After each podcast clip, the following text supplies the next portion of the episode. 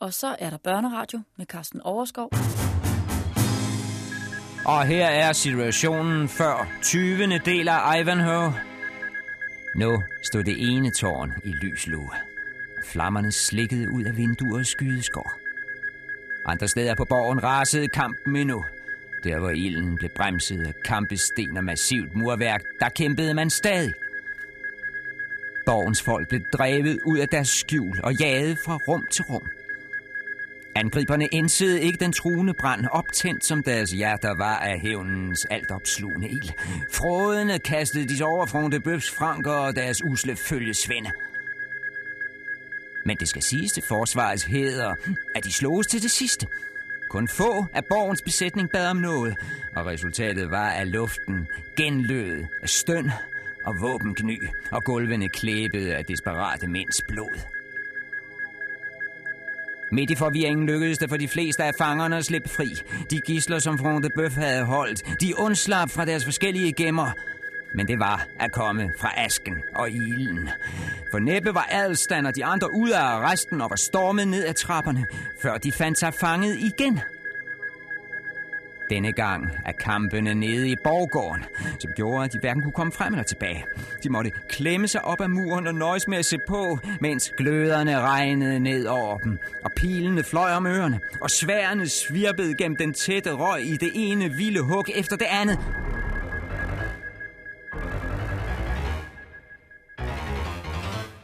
Tempelridderen Bois-Guilbert havde nemlig taget opsten på gårdspladsen i et sidste desperat forsøg på at slippe ud af porten og kæmpe sig fri af den jernring, de belejrende havde lagt om borgen. Han havde samlet en håndfuld svender om sig, plus de 3 muslimske slaver, han havde købt i det hellige land, og som nu fulgte ham i tykt og tyndt med deres turbaner og krumsvær. Altså en lille benhård styrke på cirka 10 mand. Et rask udfald fra den brændende borg, og så afsted. Det var planen.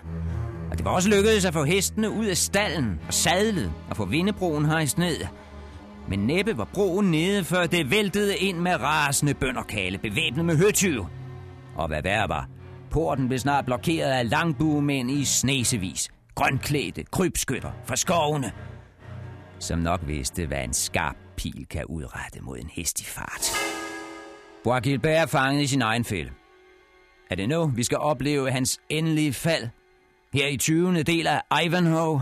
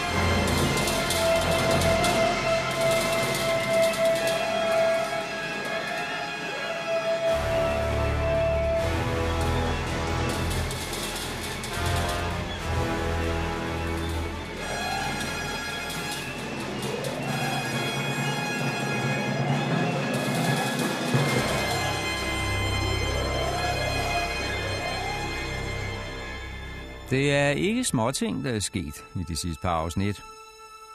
Når man siger det, som det er. Nye lyttere, de kan lige så godt opgive. Vi har ikke en chance til at følge med her.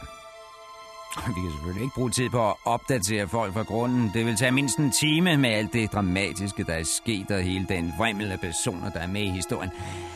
Vi skulle bruge det meste af tiden bare på at give et nødtøftigt resumé. Det er jo fuldstændig håbløst, så kommer vi aldrig videre. Lad os nøjes med begivenhederne i hovedtræk. Jeg repeterer.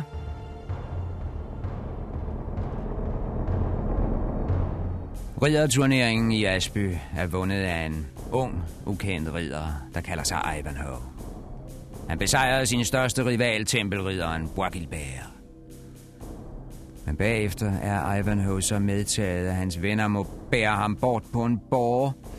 Og samme aften bliver de alle sammen overfaldet og ført til en borg i nærheden, hvor de ender bag lås og slå. Og der har de siddet som gidsler indtil nu.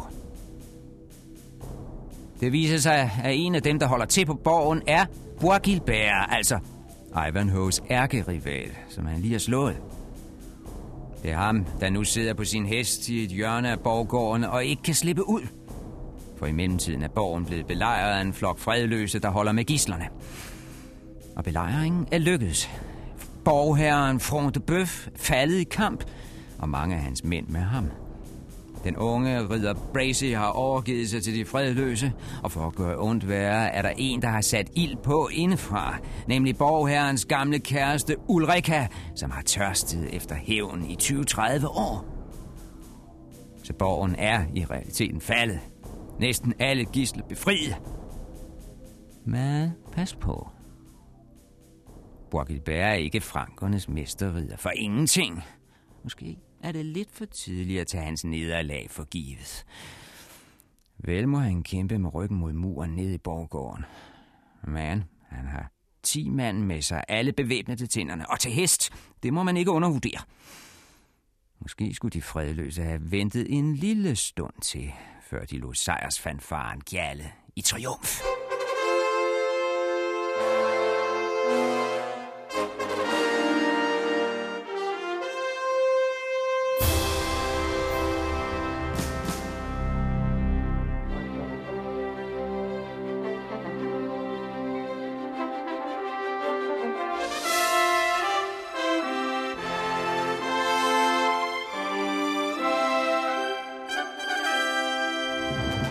Og så har vi ikke engang nævnt de andre gidsler. Og vi har heller ikke fået navnene på Ivanhoes venner uden for borgen. For slet ikke at tale om de 2 unge piger, der faktisk er hovedpersoner i historien. Dem har jeg heller ikke været inde på endnu. Så må jeg være altså kunne indse, at vi ikke kan begynde forfra fra Adam og Eva hver gang. Så kunne vi ikke bestille andet. Folk, der er fulgt med i historien, de vil jo så udmærke, hvem der er hvem. Løbet er kørt for jer andre. Jeg beklager, denne fortælling er lukket land for nye lyttere. Denne 20. time er beregnet for de trofaste, de vedholdende. 20. del er tilegnet de tabre få, der tog tingene, som de kom. Aldrig slap grebet. Stædigt stod det hele igennem. Og sammen med mig kæmpede sig vej gennem de første 19 timer af Ivanhoe. They swear they tell the truth. Yet hide the truth, deny the truth. Kill the truth and destroy the truth. So why call on God?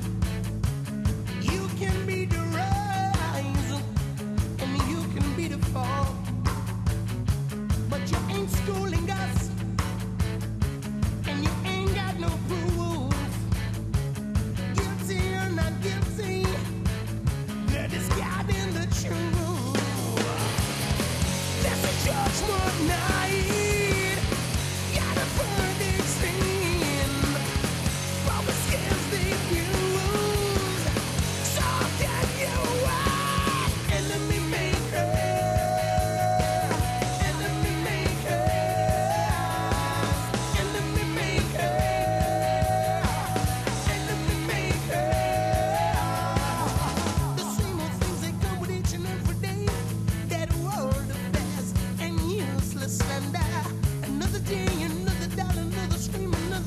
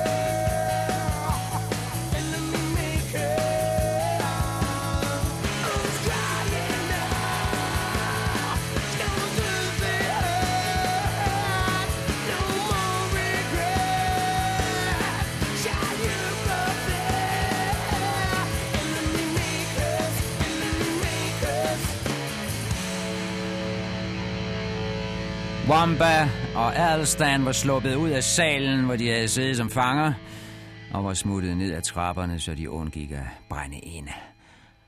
Wamba, en lille vandskabning, der til daglig var hofnar hos Cedric, den lokale stormand, og Athelstane, en ung ridder fra nabolaget, som Cedric havde store planer med. Han skulle giftes med Cedrics plejedatter, jomfru Rowena. Når deres to slægter blev forenet, var de saksernes bedste bud på et nyt kongepar. Og saksernes sidste. Den sidste chance for et indfødt dynasti på Englands trone. Kong Athelstane og dronning Rowena. Det var Cedrics drøm. Omsider en konge og en dronning med ægte sakserblod i årene. Men den plan var håbløs af mindst to grunde. For det første så var Athelstane en sløv fyr, temmelig langsom i optrækket. Dorsk, det er nok det rigtige ord. Det eneste, han tænkte på, var at hugge i sig æde fra tidlig morgen til sen aften. Putte mad i munden, det kunne han, men ikke ret meget andet. Så unge Athelstane var ikke ligefrem indlysende som den næste konge af England. Og for det andet, så var jomfru Rowena ikke specielt vild med ham, og det forstår man jo godt. Hun havde helt andre planer. Rowena havde kastet sit smægtende blik på en ganske anden. Vel ville hun gerne rette sig efter sin plejefar, og vel stræbte hun højt. Det gør alle kvinder, og Rowena var ingen undtagelse, men netop derfor ville hun ikke prakkes hvem som helst på.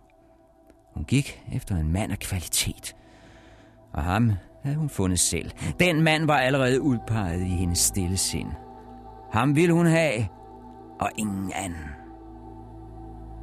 Og vi, der kender Rowena, ved, at intet kan stoppe den pige, før hun har fået det bedste af det bedste.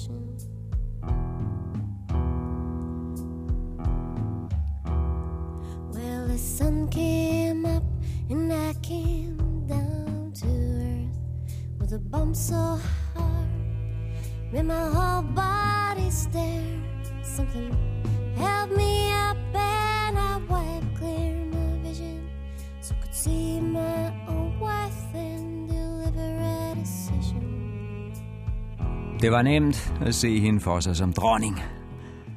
Hun havde udseendet til det, lang og lyshåret. Og hun havde hovedet til det.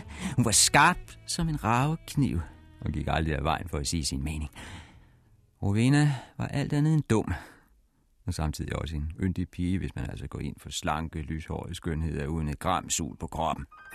Athelstane og hun, de kunne drive det vidt. Ingen tvivl om det. De var som skabt til hinanden. Unge, smukke og rige. Og de havde begge en magtfuld slægt i ryggen. Det var den perfekte alliance. Sammen kunne de nå helt til tops. Og Athelstane var faktisk betaget af Rowena. Det synes jeg skal med. Hun var jo en ganske køn pige, hvis man altså har smag for ranglede rær med udstående kindben og langt løst hår. De ville blive et flot par. Det kunne han godt se. Og når hendes plejefar ligefrem kom anstigende med pibebarnet og stod for hele arrangementet, så slap han jo selv for at gå ud og opstøve en kone. Og det passede ham fint. Alt det bejleri, det kunne tage en grusom tid. Han havde hørt om folk, der sprang et helt måltid over i jagten på en kvinde. Og alt det damer altså ikke være. Det skulle gerne være tid til en bid mad, ellers skal det være det samme. Så Athelstane, han var godt tilfreds. Han glædede sig faktisk til at blive gift. Så var man fri for at tænke på den slags resten af livet.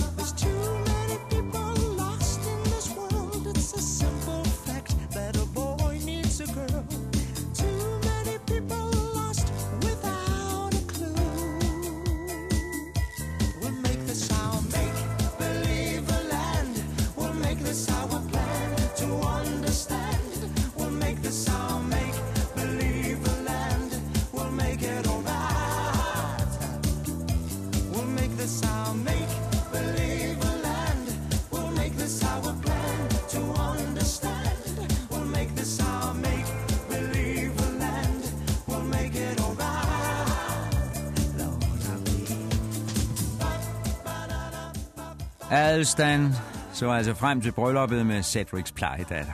Rowena var en ganske god fangst. Alt taget i betragtning. Og det bedste var, at han ikke behøvede rørenfinger. Cedric ville komme og aflevere varen ved kirkedøren. Godt nok var Rowena lidt skrab en gang imellem. Det havde han opdaget. Hun kunne være ualmindelig spids. Men jeg gik sikkert over, så snart de blev gift. Så kunne de sidde og spise sammen. Time efter time og rigtig hygge sig. Og hvis hun begyndte at kæfte op, så skulle han nok sørge for, at der altid stod en ekstra god bid på bordet, der kunne lukke munden på hende. Hvad han ikke vidste var, at den lyse jomfru havde en helt anden god bid i tankerne. Det var så langt fra ham og hans bord, hun længtes efter. Desværre for Athelstane, og desværre for Cedrics store planer, havde hun forelsket sig i en anden. Og det var Cedrics søn, Wilfred. Ham, der nu kaldte sig Ivanhoe. De var vokset op sammen hjemme på Cedrics storgård. Hun som plejedatter. Han som søn af huset. De havde leget sammen som små. Og tumlet sig i sale, kammer og stald. Som kåde kalve havde de boldret sig såvel på mark og eng som i skov og krat. Problemet var, at det blev de ved med, også langt ud over lejealderen. Faktisk blev det værre og værre med årene. Da de blev 15 og 16, legede Rowena og Wilfred så meget sammen, og tumlede sig alle de hemmelige steder, de havde lært at kende som børn, at Cedric til sidst måtte gribe ind og smide Wilfred ud hjemmefra, det vil sige hans egen søn. Sender ham ud af landet, beder ham holde sig væk de næste 10 år, helst blive væk for altid.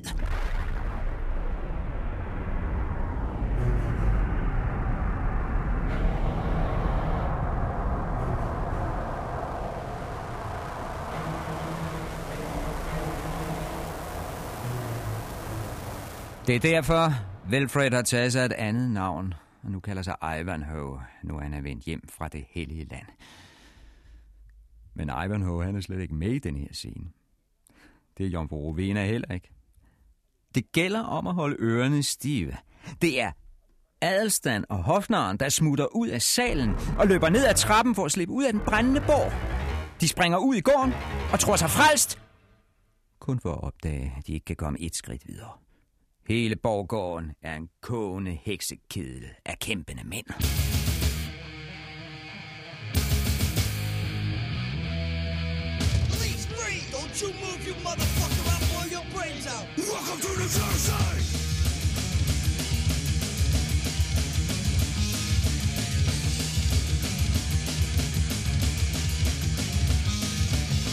This late night, you will fall from hell. Your radio's on and you're driving alone. To the side, looms from the gloom. The words on the sign are the words to your doom. Paid off judges, paid off lawyers, paid off cops. Shiny lights, bloody face, rabid dog, cannibalizes on the Thursday.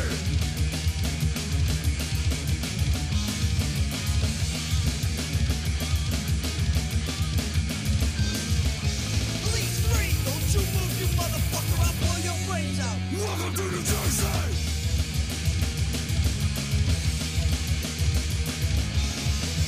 they got the talents, they got it all, but they get no respect.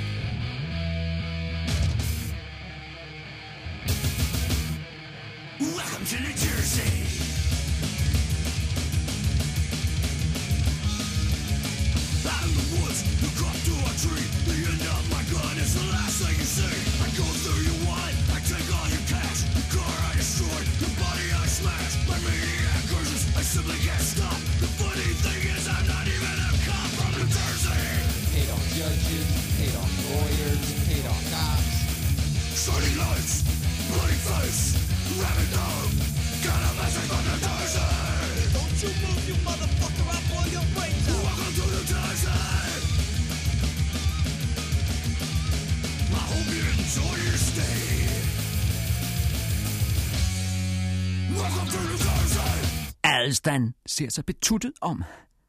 Det havler ned med gnister og brændende træværk, og det er umuligt at slippe ud af gården.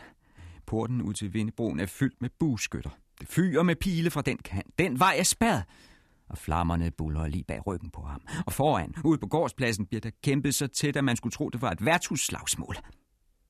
Der står Athelstane. Og så er vi tilbage i handlingen igen. Svær bliver svunget, skønt der strengt taget ikke er plads til det. Kaste med spyd kan der ikke være tale om. Det er der for kort til. De kan kun bruges til at stikke med. Lanser, de er helt udelukket. De kan slet ikke komme til i den stime.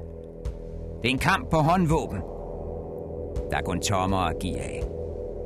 Hvis det bliver ved med at strømme ind med krigsfolk, så må de snart droppe deres daggerter og gå over til brødkniv for overhovedet at komme i kød på modstanderen. Tempelridderen og hans 10 mand kæmper med ryggen mod muren. De er steget til hest og holder de trekantede skjolde op for at værge sig mod regnen af pile. Tilsammen ser de ud som en drage med panserskæl og 40 ben med hestehove, der er gået i en fælde, og nu slås for livet mod de jæger, der har indkredset den. Og de er virkelig havnet i en fælde, Bois-Guilberts folk. De er spærret inde i borggården. Hvordan skal de nogensinde komme over til porten? Det ser håbløst ud. 10 ryttere klemt op i en krog, bogstaveligt talt, fordi de søgte ind i et hjørne af gården, så de det mindste har ryggen fri. Men de kan stadig slå fra sig tempelridderen og hans svorne mænd. Gang på gang er der en eller to af dem, der sporer gangeren og farer frem med hævet svær. Og hver gang får de fældet et par modstandere eller en hel håndfuld. Vel er de fanget. Vel er de fortabt. Vel er de kun 10 mod en hel horde. Men horden får ikke ro et øjeblik til at samle sig om dødsstødt.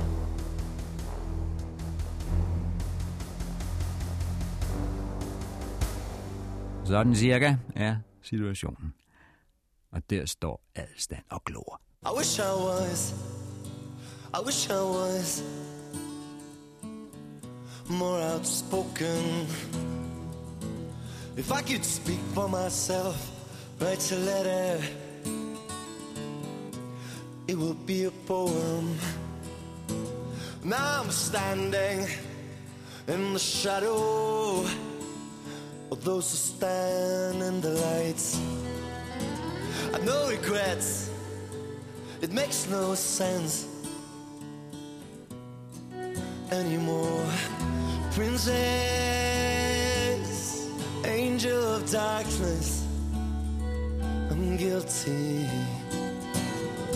Princess, angel of darkness, pray for me.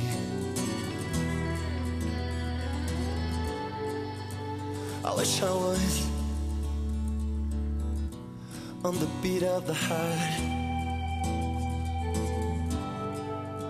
I'm not afraid, it makes no sense anymore. Nu nævnte jeg før, at Athelstane ikke er det helt store lys. Tingene har det med at dæmre lidt sent for ham. Og sådan gik det også her. Han stod og kiggede på kampen et kvarter til en halv time. Det var jo spændende og afvekslende. Ikke 2 sværhug forløber jo helt ens. Nogle gange ryger der en arm, andre gange et hoved. Nogle gange bliver halsen snittet over, andre gange bliver pandeskallen flækket. Der er mange variationer.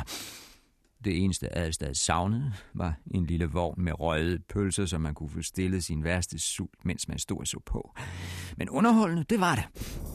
Så der gik nogen tid, før Athelstane indså, hvorfor Bois-Guilberts folk var så omhyggelige med at holde skjoldene oppe. De havde åbenbart en bestemt skat at beskytte i deres midte. Og lidt efter gik der op for ham, at den skat var en kvinde. Man så hende nemlig tydeligt ligge på maven over en af hestene. Hun var slængt op foran rytteren, så han kunne holde på hende med den ene næve, mens den anden skærmede hende med skjold. Rytteren var en af tempelridderens muslimske slaver. Det kunne enhver se på turbanden og krumsværet i bæltet. Det var Athelstane heller ikke i tvivl om. Men den dag i dag må man undre sig over, at han ikke genkendte kvinden. Man tager sig til hovedet.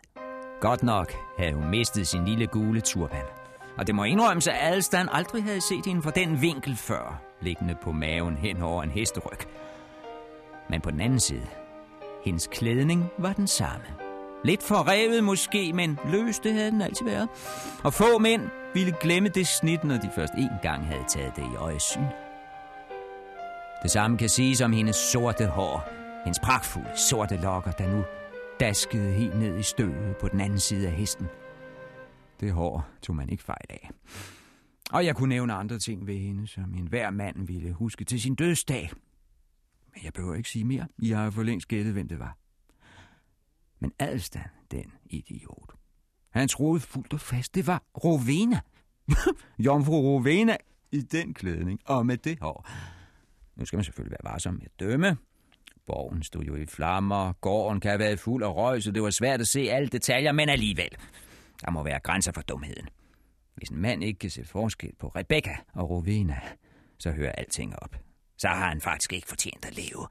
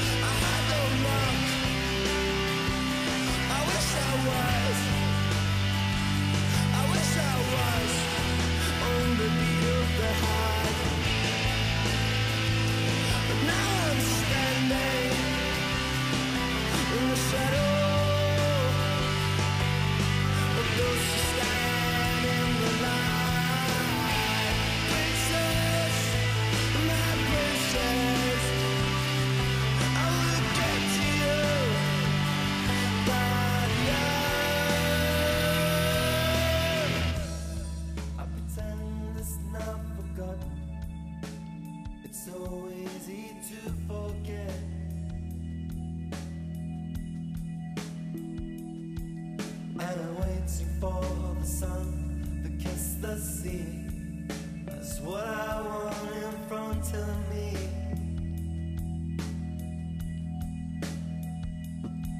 Yeah, what I want in front of me is the image of something good.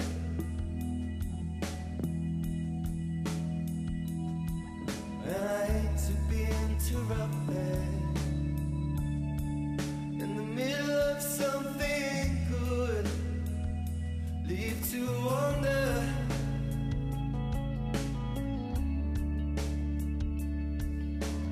Sense of the words, so much that you haven't seen or heard, leads to wonder. I've been up all morning.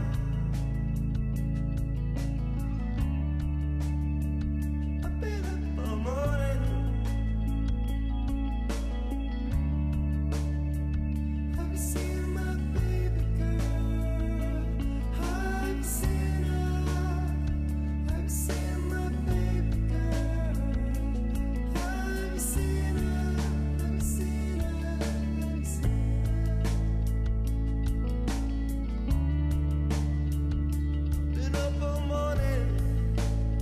Athelstane gik ud fra, at de ville bruge pigen som levende skjold. De prøvede at slippe ud af borgen under trusler om at lemlæste hende, eller det der var værre, eller benytte hende som gidsel i en forhandlingssituation. Og som sagt gik han ud fra, at det var hans tilkommende Rowena. Han tog fejl på alle punkter. Han kunne dårligt være mere forkert på den. Bois-Guilbert havde ganske rigtige planer med den unge pige, hende der lå henslængt over hesten, men det var helt andre planer. Og i øvrigt var det en helt anden pige. Men det nåede Athelstane aldrig at finde ud af, for harmen vældede op i ham. Lidt forsinket, må man sige. Men sen vrede er ofte endnu vildere, for den har så meget at indhente. Rasende blev han ved tanken om, at hans forlovede skulle ydmyges på den måde. Han kastes hid og did i kampens hede, for til sidst at blive brugt som betaling i en usel byttehandel. Og modet steg i ham, for Athelstane var ingen kujon, når han først kom i omdrejninger. Slip den jomfru løs, råbte han udfordrende til tempelridderen. Ellers kommer jeg og slår dig ihjel. Og han ventede ikke på svar. Han tøvede ikke med at gribe en ledig kølle, der lå og flød efter en af de faldne, og han styrtede frem mod de frankiske ryttere. Athelstane slog om sig til højre og venstre, og mand efter mand måtte sejne ramt af hans rasende kølle. Trimlede om som rådne træer i stormvejr. Venner og fjender imellem hinanden, for Athelstane havde ikke stunder til at skelne så nøje. Han havde kun tanke for at slå. Slå sig igennem. Bane sig vej til Bois-Guilbert og til sin kommende ægte viv.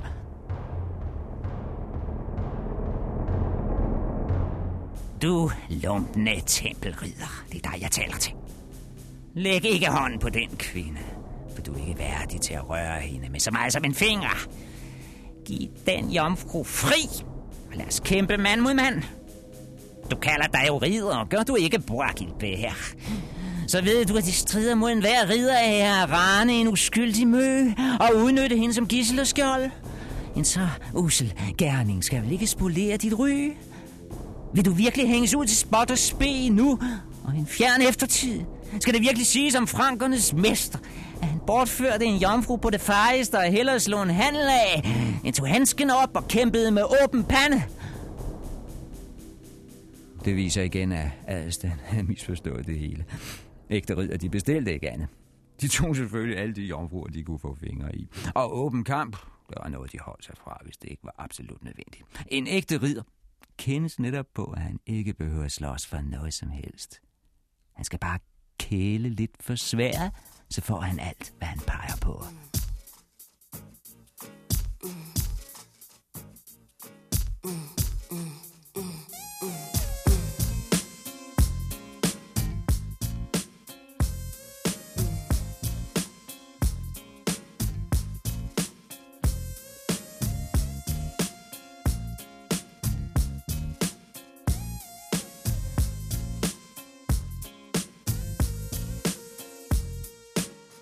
I'll always think of you inside of my pride.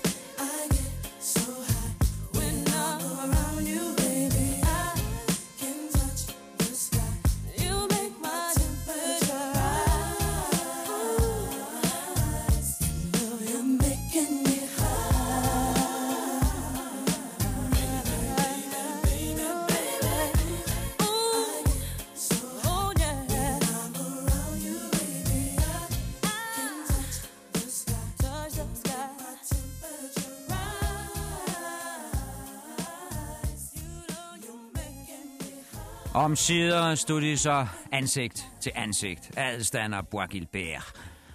Det vil sige, tempelridderen sad, for han tronede højt til hest i sin sadel af italiensk fabrikat, mens Athelstane stod på de bare brosten og fik støvlerne indsølet i andre mænds blod. Bois-Guilbert havde svær og skjold, Athelstane kun en klodset kølle. Frankeren og sakseren. Den raffinerede mester fra fastlandet, overfor en simpel indfødt englænder. Den evige fejde mellem Frankrig og England samlet i to personer. To livssyn. To tænkemåder. To måder at føre krig på. Den ene udstyret efter al kunstens regler, moderigtig og teknisk avanceret. Den anden primitiv og grov i sine midler. Men med hjertet på rette sted. Et sydlandsk sværd mod en nordisk kølle. En duel mellem to kulturer. Men den slags skider vi ikke hører på. Athelstane ville selvfølgelig også have grebet til sværdet, hvis han havde haft et. Og han var hellere en gerne stedet til hest, hvis der havde været en. Og for den sags skyld havde han hjertens gerne slæbt alverdens jomfruer hjem i sin seng, hvis han ikke havde sat mere pris på bordets glæder. De var to alen samme stykke, Athelstane og Bois-Guilbert. De tilhørte eliten. Godsejere, der dyrkede lidt krigskunst i fritiden. Om de befandt sig på den ene eller den anden side af den engelske kanal, det var ret ligegyldigt. De tog frem og tilbage, som det passede dem, alt efter, hvor der var flest penge at tjene, og mest gods at få op under neglene.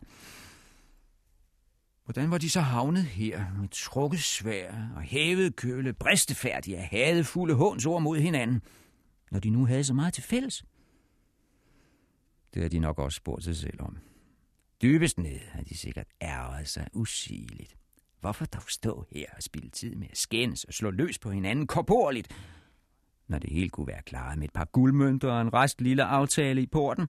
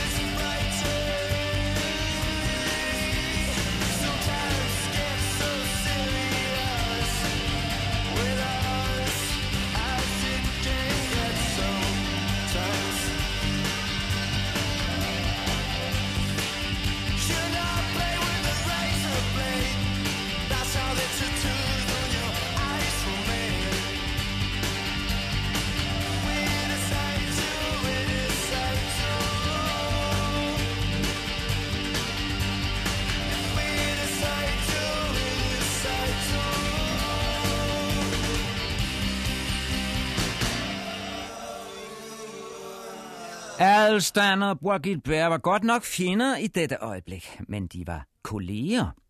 Så ikke før det. De var helt på bølgelængde. De talte samme sprog. Bogstaveligt talt, de forstod hvert ord, den anden sagde.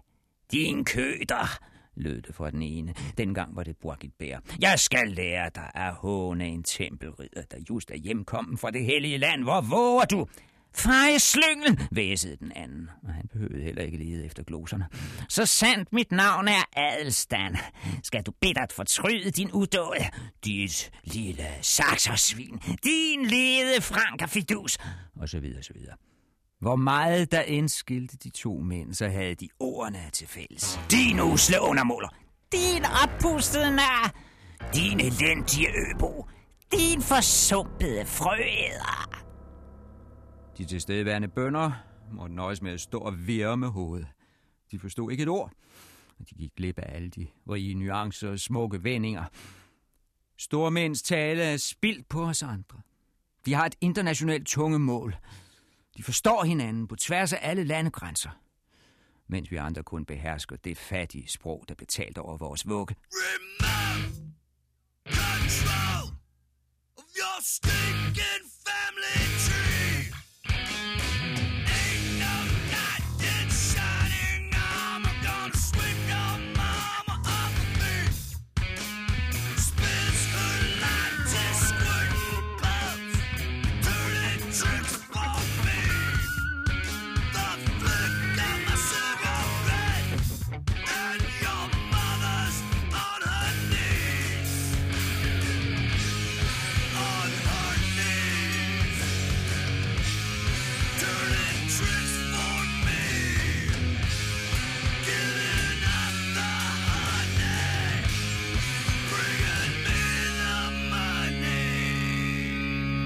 Men for at gøre lang historie kort, så rejste tempelridderen sig op i stigbøjlen, lagde alle kræfter i, har rettet et frygteligt sværslag mod Athelstanes hoved. Den unge sakser prøvede at værge sig. Han nåede at få køllen op over hovedet for at tage af for slaget. Men til ingen verdens nytte, for tempelridderens sværd var slebet alt for godt. Og det kom med en sådan kraft og tyngde, at køllen blev hugget midt over så let som en pilekvist. Og sværæggen fortsatte ned i hjerneskallen på Athelstane, så han fik det meste af hovedet flækket og blev strakt til jorden af det ene slag. Livløs lå han og skulle aldrig mere rejse sig igen. Sådan, sagde Bois-Guilbert og så triumferende ud over håben. Sådan går det den, der taler ondt om en tempelridder. Sådan takler vi tingene, os franker. Kom bare an, hvis I er villige til at betale samme pris som ham der. Og han spyttede foragteligt ned på det arme lig, hvor spytklatten blandede sig med det dampende blod, der stadigvæk fossede ud af det tvedelte hoved, drevet af den sidste dunken fra et døende hjerte.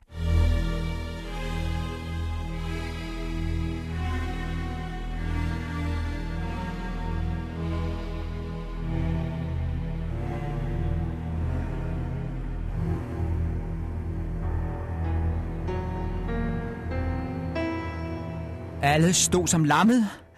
Høtyve, svær og spyd hang som frosset fast i luften. Bueskytterne stod som forstenet. Deres pile dryssede til jorden som istapper. I lang tid var der ingen bevægelse af spore i borggården.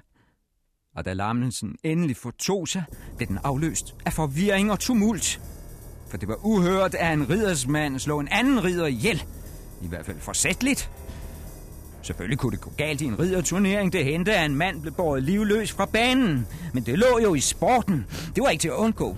Det kunne man ikke kalde manddrab. Det var rigtig skært uheld.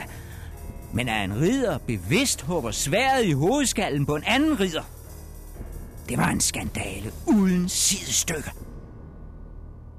Bønderkale og jævne fodfolk, de må selvfølgelig lade livet på slagmarken. Det er klart, de var der for det samme. Dem kunne man hugge ned i bunter. Men de store, de plejede gerne at skåne hinanden, så de havde nogen at snakke med bagefter om deres bedrifter. Det var skelsættende, det man havde været vidne til her. Hele borggården kogte af kommentarer og analyser. Ingen holdt sig tilbage, for alle fornemmede historiens vingesus. Var det en ny ånd, der havde holdt sit indtog? En ny grusomhed blandt de høje, en ny kynisme i overklassen, som man så det første tegn på her. Var ridderne virkelig begyndt at slagte løs på hinanden? Det var næsten ikke til at tro.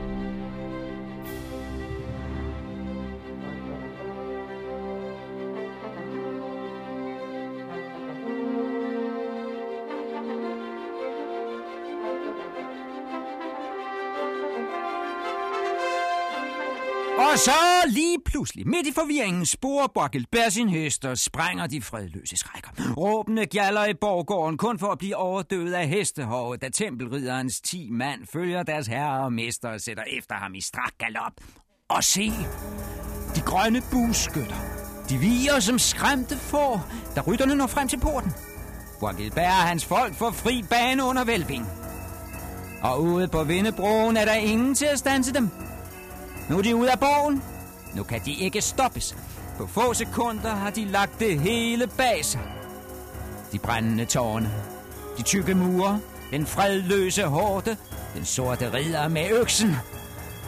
Og hvem der ellers havde stræbt dem efter livet. Og de kan se sig tilbage, Bois-Guilbert og hans mænd. Og grine ved synet af deres farligste fjende.